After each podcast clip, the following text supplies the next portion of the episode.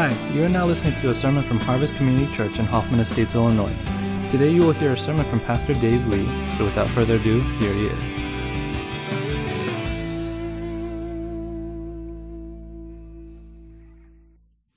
I'm really, really grateful we got to see that.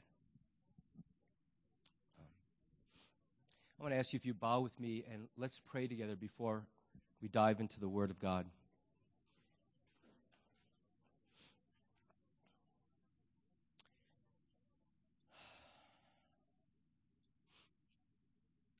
God, today, help us to remember the things that are really most true. Because life beats us up and tells us lies and defeats us and gives us words that have no place in our hearts. You tell the greater truth. Help us not to hear the thousand other voices that want to destroy but to remember you and to hear your voice. Now cause your word to speak to each of us powerfully and in the same voice, that we would hear you and our hearts would be strengthened and encouraged. We pray in Jesus' name.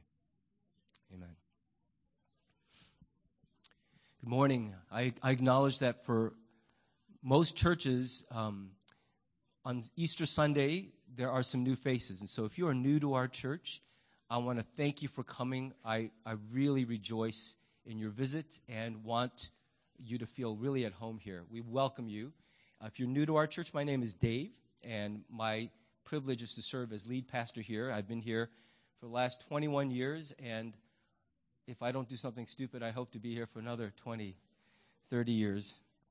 Uh, I love this church, and when I see those stories, like I said, man, it's so easy to forget how much God is at work. You may have just seen a skit, but I, I really I want you to understand what a story lies behind each of those pieces of paper that got flipped around, and how much seriousness and prayer and thought went into each person writing what they put down there. And that just it, it, it's such a good thing to see to remember. Amen. This morning, um, I'm going to break from the Sermon on the Mount series and the, the message, the title is Salvation Speaks. And I'm doing something weird. I'm preaching on Easter from the Old Testament. It's weird, but I think you understand why. Because as I went to the Lord week after week leading up to Easter, asking, What do you want me to preach? One phrase kept coming back to my heart over and over, and it's in the second verse of this chapter. And, and so I'm going to be obedient to what I think the Lord is telling me. And the idea is that just like everybody who was in the skit here, every life speaks. Whether we intend to or not, our lives speak and they tell a story as clearly sometimes as if we were holding a cardboard sign that had a word or a phrase written on it that says to the world, This is what I am. This is how I see myself. This is what I think is true. I love the motif of people holding up signs because that makes overt what is already very obvious to everyone. Every life speaks. Every life says something.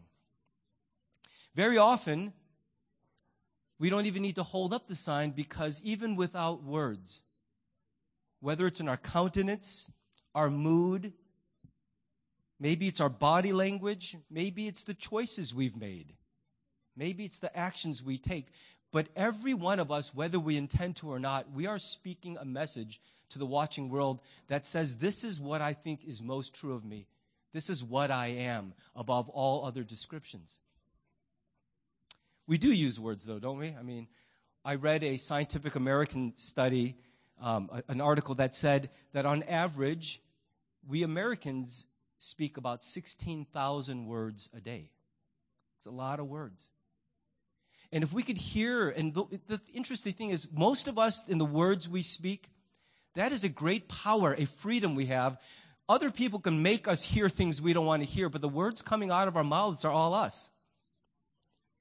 The words that come out of our mouths reflect choices and worldviews and perspectives, and they really do tell the truth about our story, don't they? Think about the words that you speak. And the, the way they study this is they had a little device in people's pockets that recorded 30 second random snippets every 12 minutes or so throughout the day to get a word count. And I just wonder how interesting it would have been to hear those disjointed every 12 minute, 30 second clips and to see and cobble together the words. They were not looking at content, they were looking at frequency. But I wonder if we looked at the actual words we speak all throughout the day and put them all together, if a theme would not arise.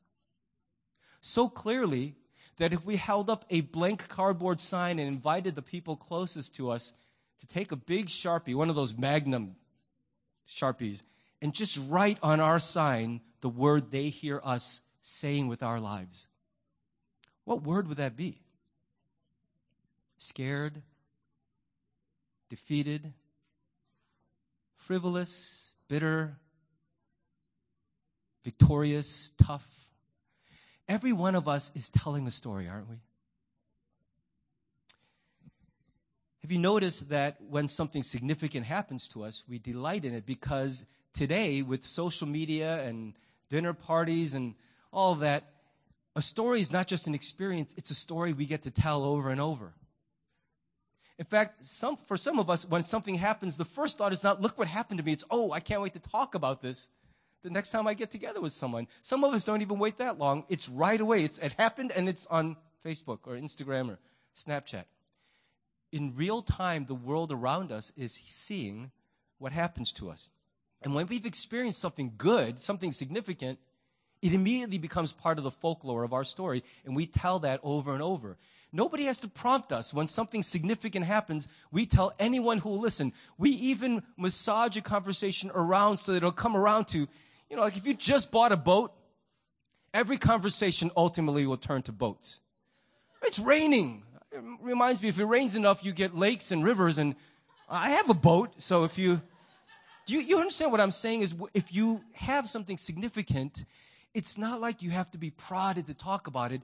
It's as if the significant stories of our lives tell themselves. We can't wait to talk about it. It's especially true if we've experienced a deliverance, a rescue, a near death experience. By the skin of our teeth, we made it. I mean, just think about something as small as if a police officer pulls you over and somehow you walk away from that encounter without a ticket in the big scheme of things, that's such a small deliverance, but if it happens to me, everyone in my world knows it happened. Partly because I've been, I don't I say this to my shame, I've been pulled over more than 40 times since I started driving at the age of 16. I've got a bit of a lead foot. and most of those times, I didn't get away without a ticket. So on the rare occasions where a police officer, you know, pulls me over, and he just goes, I'm going to let you off. It's like I won the lottery. And when we've experienced a deliverance or a rescue, that's the best kind of story. We can't stop talking about it. The beginning of Psalm 107, here's what David says.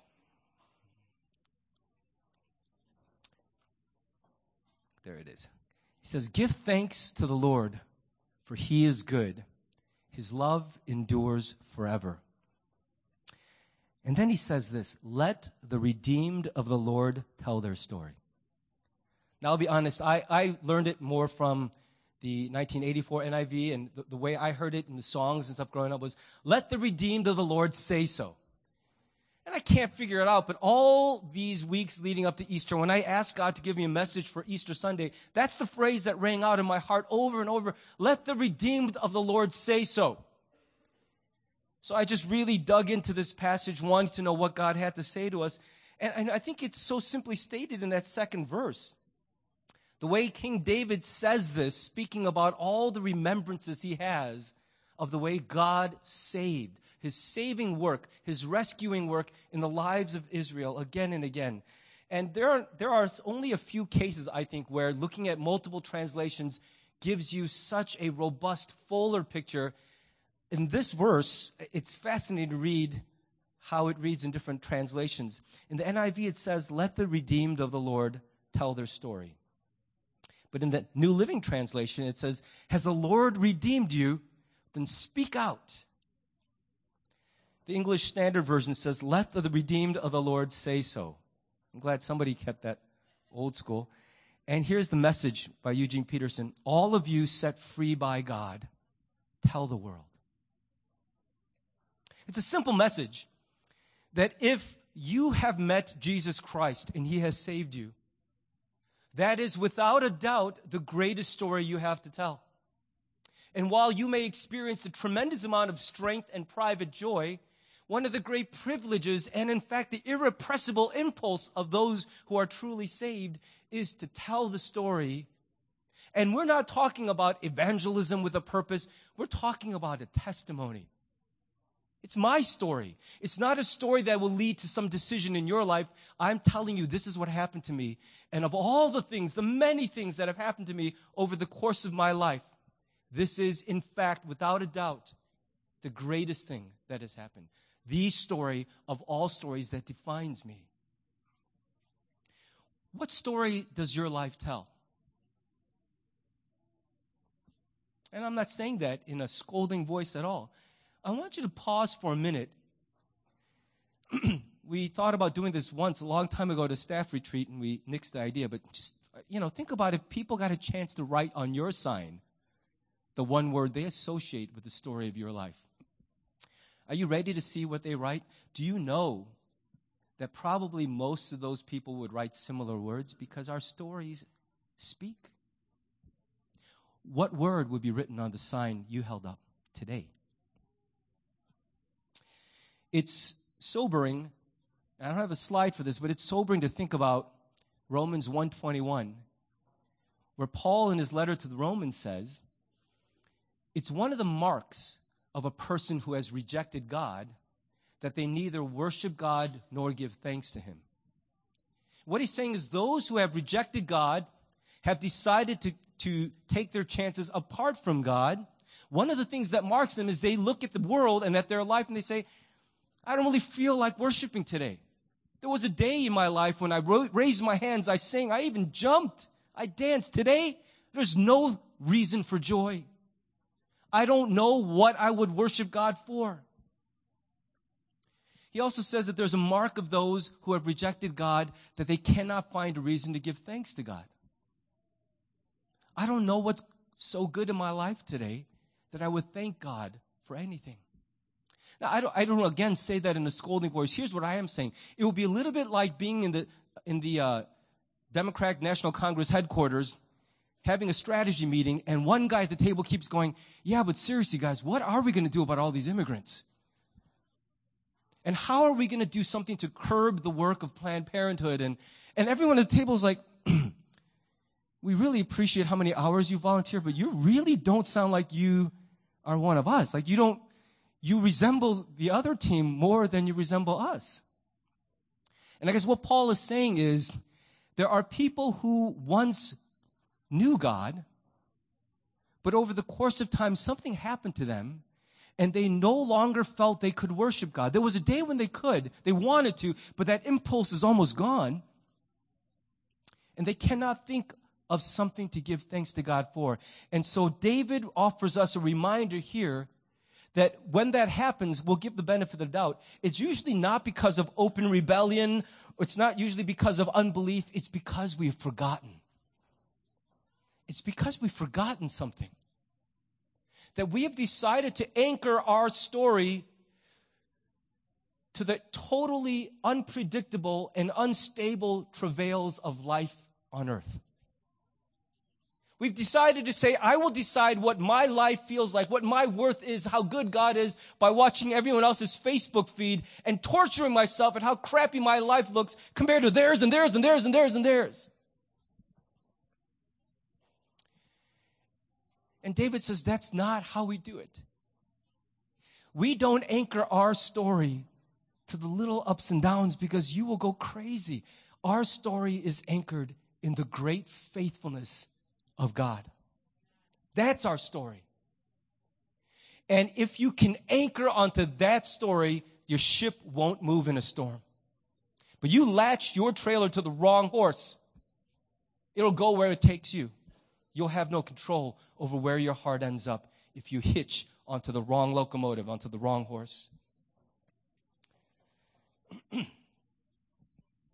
story that our lives tell is greatly affected by the things that happen to us. There's really no way around that. The narrative we tell is in part a reflection of the narrative that life hands us, isn't it?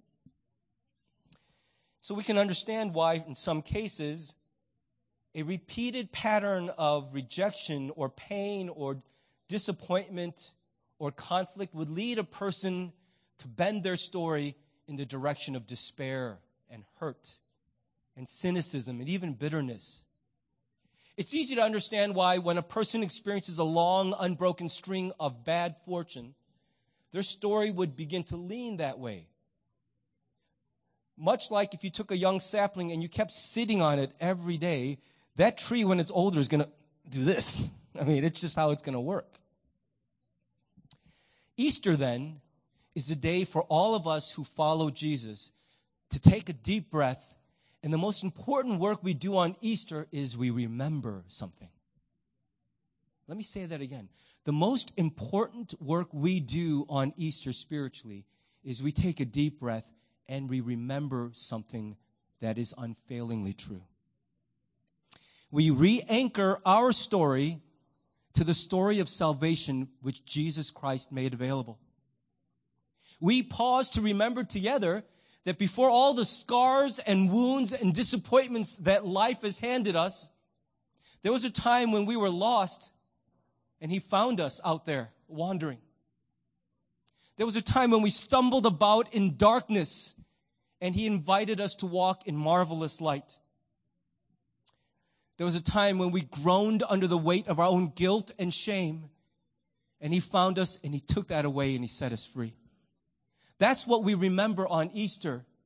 Is that despite all the little stories that mark us, the great story for all who have truly met Christ is the day he saved us. That is the start, the starting point of our whole story. It's the bedrock foundation upon which we will understand every other thing that affects us in our story. And if we lose our hold on that, everything comes unraveled and it won't matter how many good days we string together for you, despair will set in because you've forgotten the greatest story of all.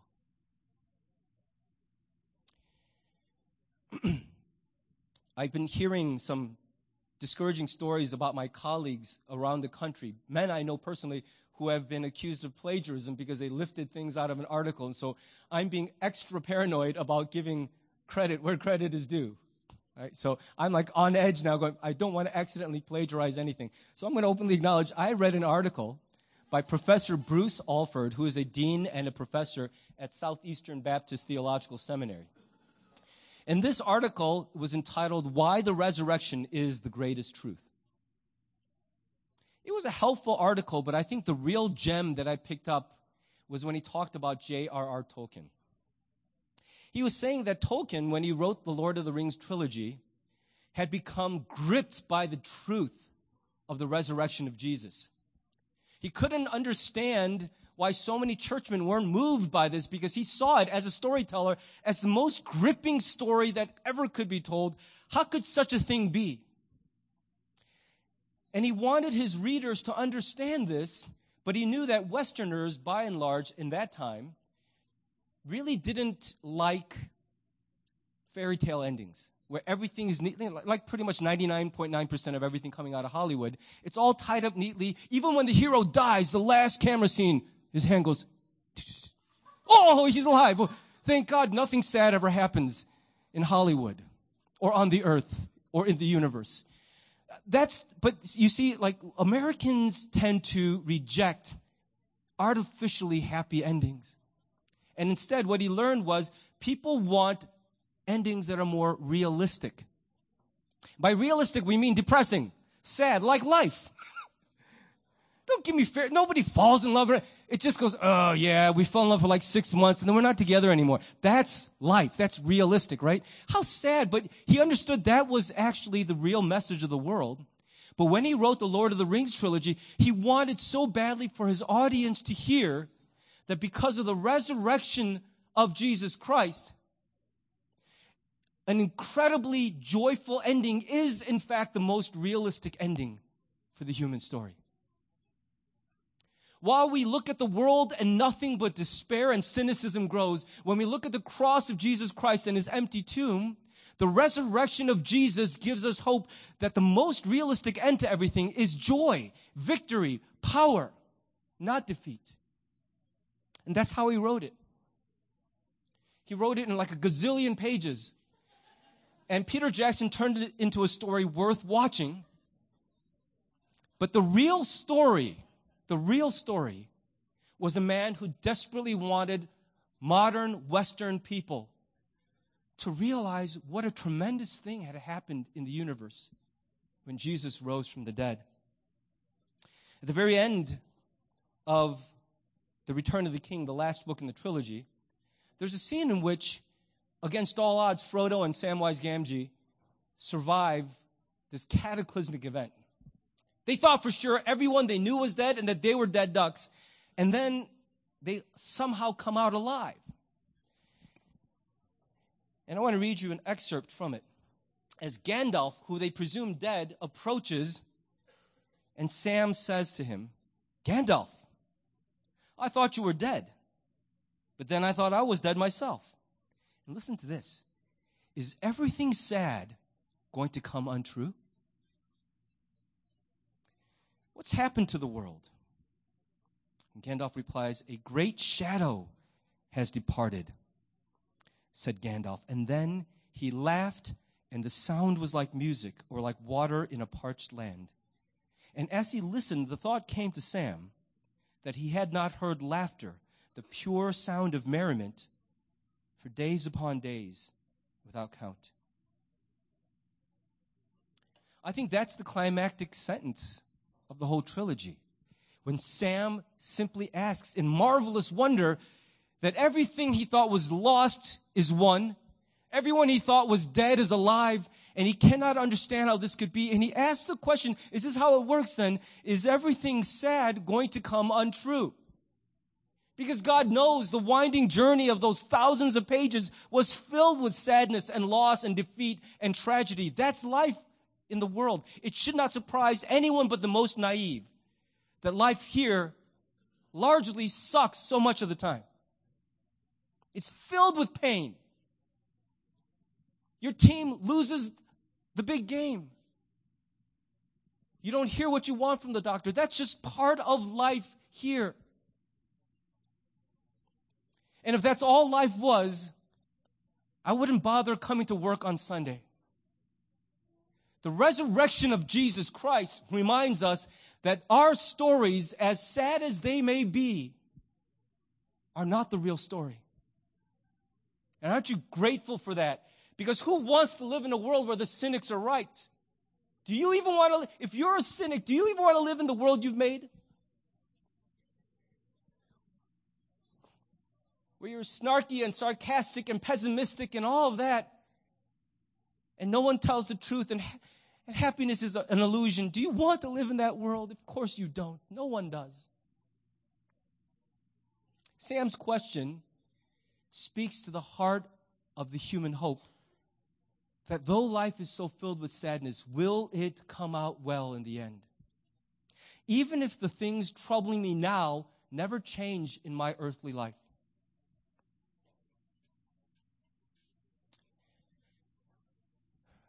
I'm winding it down, so stay with me. If our, if our message is distorted, if the story our lives tell bends towards the sad and defeated and pessimistic, remember what we said the great work is not to chastise yourself and try to spark up belief or faith where it doesn't exist. It is to remember because our optimism, our hope, our faith is not rooted in willpower or a change of perspective. It is on a response to something God actually truly did. We don't conjure faith as a decision or act of willpower. Faith is always a response to something God actually did. And so we look at Psalm 107, and I'm not going to talk about it. I'm just going to read large patches of this great chapter of Scripture. And I want you to listen for the heart of God as I read. Because what David is doing the rest of the psalm is he is detailing some of the great saving works God did for ancient Israel, he doesn't yet point to the ultimate salvation in the afterlife or what Jesus would do, but he reminds the people that God has been exceedingly faithful, meeting them in the real mud and the muck and the mire of their earthly lives. And I've categorized these as much as I could. One of the things God saves them from is homelessness and hunger and thirst. Another way of saying that is when we are powerless to get resources, God provides the things we most immediately need. Listen to what he says in verses 4 to 9. Listen to the heart of God in these words. Some wandered in the wilderness, lost and homeless. Hungry and thirsty, they nearly died. Lord, help, they cried in their trouble. And he rescued them from their distress. He led them straight to safety, to a city where they could live. Let them praise the Lord for his great love and for the wonderful things he has done for them. For he satisfies the thirsty and fills the hungry with good things. You would talk about yourself as a, a mammal. These are the things we need, and God provides. He also saves people from the chains of bondage and powerlessness. How many of us, and you don't have to raise your hand, but how many of us have been there? Stuck, powerless. I want not to be this person, but I don't know how not to be. It just gets a hold of me, and that's what I am. I wish I were stronger, but I don't know how to break out. Listen to what David says. Some sat in darkness and deepest gloom, imprisoned in iron chains of misery. They rebelled against the words of God, scorning the counsel of the Most High. That is why he broke them with hard labor. They fell and no one was there to help them. Lord, help, they cried in their trouble. And he saved them from their distress. He led them from the darkness and deepest gloom. He snapped their chains. Let them praise the Lord for his great love and for the wonderful things he has done for them. For he broke down their prison gates of bronze he cut apart their bars of iron. That's just awesome. I was surprised to read the next verses because they describe what sound very much like depression. He saves people from depression and despair that rises out of sin, whether it's their own sin or the sin committed against them. Listen to these words. Don't zone out. Listen, because this will really speak to you. Some were fools. They rebelled and suffered for their sins. They couldn't stand the thought of food, and they were knocking on death's door. Lord, help, they cried in their trouble, and He saved them from their distress. He sent out His word and healed them, snatching them from the door of death. Let them praise the Lord for His great love and for the wonderful things He has done for them. Let them offer sacrifices of thanksgiving and sing joyfully about his glorious acts. And this last one, I question whether I would include it because not many of us are sailing people. But he delivered them from storms at sea. And if we make this more symbolic, it is really intended to communicate that when you find yourselves at the mercy of storms you cannot tame, God delivers you even there. Some went off to sea in ships, plying the trade routes of the world. They too observed the Lord's power in action, his impressive work on the deepest seas. He spoke, and the winds rose, stirring up the waves. The ships were tossed to the heavens and plunged again to the depths. The sailors cringed in terror. They reeled and staggered like drunkards and were at their wits' end. Doesn't that describe how it feels to be afraid? Lord, help, they cried in their trouble, and he saved them from their distress. He calmed the storm to a whisper and stilled the waves. What a blessing was that stillness as he brought them safely into harbor. Let them praise the Lord for his great love and for the wonderful things he has done for them. Let them exalt him publicly before the congregation, before the leaders of the nation. Here, I believe, is the point of David's retelling all these works of saving which God did for Israel. He was saying that each one of these acts of saving was a reminder to them that God was still with them and He was for them. And I would depict that with this little collection of life preservers, which many of us have experienced. Unless we're total liars, God has in all of our lives demonstrated His saving work in small things, hasn't He? There are times when we were genuinely in trouble, not sure what would happen. Some of us finished college, we're like, no one will hire me. I screwed up big time. And still, 10 years later, you're working for a living. Who is to get the credit for that? See, God again and again, and not in perfect record, He's not batting a thousand because that wouldn't be good for us. But God has worked, and He has reminded us, and for Israel, who had not yet seen Jesus, this is the way they knew God was with them, was that when they had need and they were in distress, what does it say over and over in that psalm? Lord, help, they would cry. And the Lord would come and he would help them. And that was another reminder this God is with us. And that pointed forward to Jesus, meaning that if God is willing to rescue us in all of these times of distress, will he not, in the great final end, be our hope and our rescue? The promise is given to us as Israel that we will be God's people. We will wake up with Him. When, will not that be the truth of us? If God will save in these little things, will He not save us in the end? It was meant to point us towards the cross of Jesus. Jesus Himself says this in Matthew 13. Speaking to His disciples, He says, You guys don't know how lucky you are. Generations of faithful Old Testament Jewish saints long to see what you see and to hear what you hear. But they had to live their whole lives in faith, just believing in something that hadn't happened. But here's what he says to them Blessed are your eyes because they see, and your ears because they hear. For truly I tell you, many prophets and righteous people long to see what you see, but did not see it, and to hear what you hear, but did not hear it. Here's what Jesus is saying we have a huge advantage over the Old Testament saints because someone gave us a huge spoiler and told us how the movie ends. There's no such thing as a true spoiler in American cinema, cinema right? Because I can just tell you, every time the guy looks like he's going to get killed, he's not going to get killed. They'll cut it close, but he's not going to die. Um, that's the real ultimate spoiler, but in a way that reflects the story of Christianity. We don't lose at the end because he won. This is the starting point of faith. Whereas for Israel, the starting point of faith was, is he still showing up? Is he still there? Is God with us? And if the cloud left, if the smoke left, if the presence left, they would be quaking in fear, uncertain whether God was for them and with them. It was the most insecure way to follow God because it really was anchored to the ups and downs of their fortunes.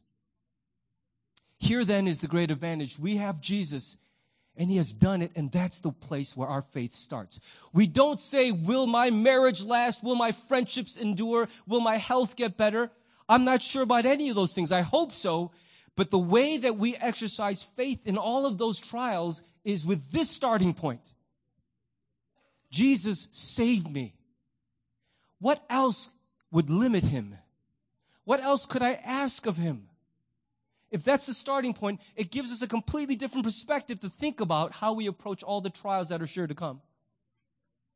When I'm at an audition or a tryout, when I'm at the big tournament and I really want to make it to the next level, and my heart is quaking with uncertainty and fear. Yes, you got to trust all the hard work and training. But do you have a God in heaven who has already demonstrated for you in this world that he loves you, that he delights to give you good things? That doesn't mean you're entitled to every good thing every time you ask, but do you believe that a God in heaven has already proven the case about how he feels for you, what he's able to do for you? And even if the winding journey of our lives takes us through very painful paths, once again we come full circle and remember that no matter how this earthly life turns out, the thing that our faith began with is a treasure that can never be taken away. And I wish more Christians today could remember this because it would make our witness to the watching world so much more real and strong. That I won't talk about my God like he disappeared just because I'm having a bad spell. But I talk about a God who once found me when I was lost. And he called me into marvelous light when I was stumbling about in the dark. When all I could live for was myself and I was heaping guilt upon guilt on my shoulders, He set me free and taught me how to live for Him. That's who my God is. And if I go through hell and back on this earth, that doesn't change a thing about Him. He is my God, my Savior. That's what I remember. That's what we remember on Easter Sunday. That's the starting point of our story, brothers and sisters. That can never be taken away from us. Everything else can, but not that. That is our treasure, and we guard it in our hearts. It is our shared story. That's why we are together in this room. Because we may have nothing in common but that, but it's enough. I want to close by reading for you the words of John 14, 19. Jesus spoke these words to his closest friends on the earth just before his departure, before he would suffer horribly and depart from them. And he knew that their hearts would be troubled because after he left, it's just like how you feel when you have teenage kids and you go on vacation for the first time without them and you think of them at home getting into all kinds of trouble, the house starting on fire, and you just feel like, what if they can't handle? When you send your kids off to school, and you're like, what if they can't handle it? Some of us have younger siblings over whom we feel very maternal or paternal concern, and we're not ready for them to spread their wings and be out in the world. And Jesus felt those things for his friends. He was leaving, and they would have to face this world without him. And it wasn't going to be an easy life for any of them. Every last one of the 12 suffered as their lives were coming to a close. He says these words to them to strengthen their hearts. Before long, the world will not see me anymore, but you will see me.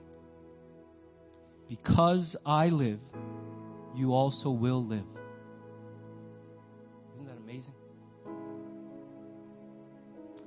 Because I live, you also will live, says Jesus. I cannot predict what winding path our lives are going to take. Here's the truth. Some of us are going to experience a lot more pain and hardship than others in this room. If we were to talk about fairness, life wouldn't look fair at all. Some of us will bear so many more scars than the others.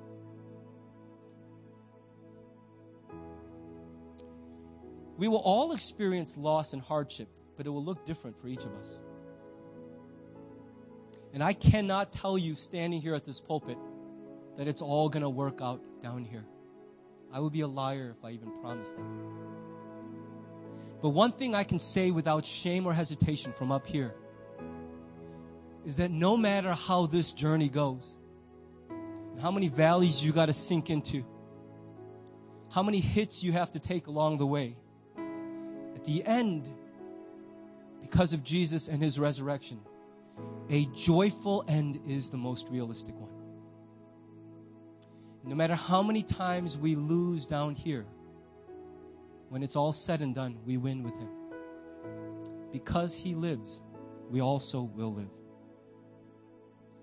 For some of us, this is the change we most need to experience right now. Is to remember the great salvation that is ours in Jesus to come alive in that salvation. And to find in what Jesus did strength to face the hardships of the day. Have you forgotten? And I invite you to bow your heads right now with me. And let's remember together this great thing which Jesus did, which we celebrate today. As we begin, I think we should begin where we started this message.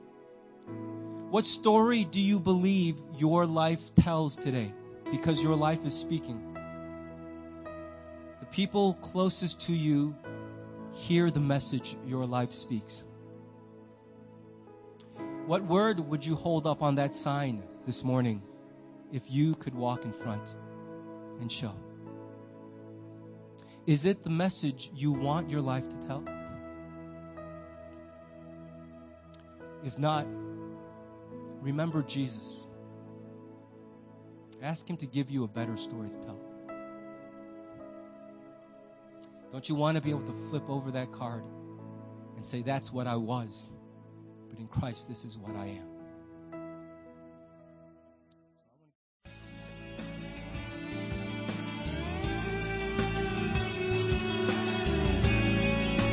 Thanks for listening to the sermon from Harvest Community Church. You would like more information or have any questions or comments, check out our website at harvest-community.org. Thanks for listening.